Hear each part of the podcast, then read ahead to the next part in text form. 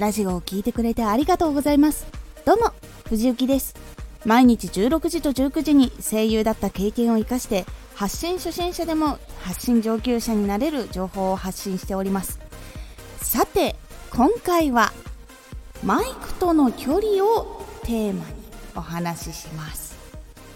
これを最後まで聞いていただくと収録の時にマイクとの距離どうすればいいんだろうという悩みが解決されます。では早速行ってみましょう。収録の時にマイクとの距離を気にしたことはありますでしょうか？音が小さいから近づいた。音が割れちゃったから離れた。ということでマイクの距離を測ったりしていますでしょうか？今回は声優での活動の時をベースにマイクとの距離を取りやすくなるようになるお話をします。声優の収録ではマイクとの距離はマイクから拳2つ分離れるのがベースになっています。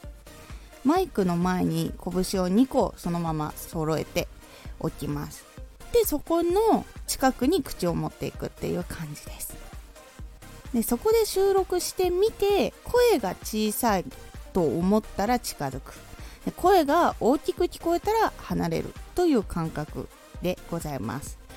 アフレコでは他の人も同じマイクを使うので自分用に音が作られていないのでマイクに合わせるようになります。自分で声の大きさを現場で確認することはできないので監督さんの指示。で自分の声が大きいのか小さいのかっていうことを判断してやっていきます。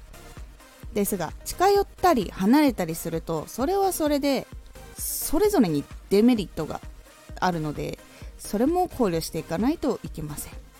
マイクに近寄るとマイクに息が当たりやすくなります。あと呼吸音が聞こえやすいとかね。あとリップノイズが乗りやすくなります。マイクがね近くなるのでかなり拾いやすくなってしまいます。マイクから今度離れると音が入りにくく部屋なりの音がします。声がオンマイクで入っているのと部屋に響きながらの音が入るのでは結構性質が変わってきます。なので収録の声の音がクリアじゃなくてすごいちょっともわっとした感じで入ります。この点を踏まえて機械でコントロールをしたり自分の声量をコントロールしたりしてマイクとの距離を決めていきます。ノイズが聞こえにくくかつ自分の声がクリアに聞こえるようにするのが成功です。で悪い点はそれぞれカバー方法もあるのでうまくしながらマイクとの距離をつかんでみてください。い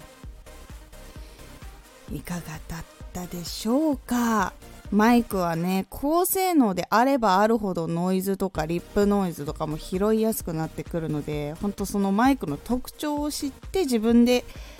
声の入れ方を考えたりもしくは自分の声が小さいなと思ってちょっと機械でコントロールしたりとかいろいろやっていかないと綺麗な声になってくれないことも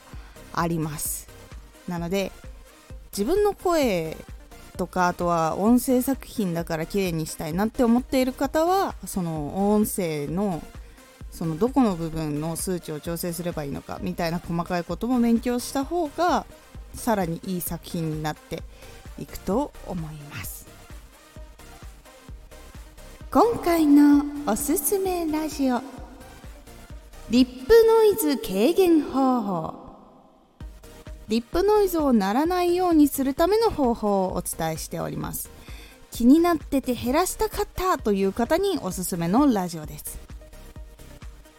このラジオでは毎日16時と19時に声優だった経験を生かして初心者でも発信上級者になれる情報を発信しておりますのでフォローしてお待ちください。次回のラジオは台本のキャストが決まっていない役はどう決まるのか？でございます。こちらはですね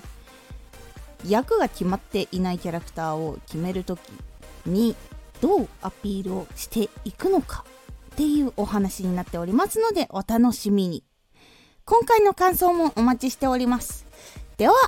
また。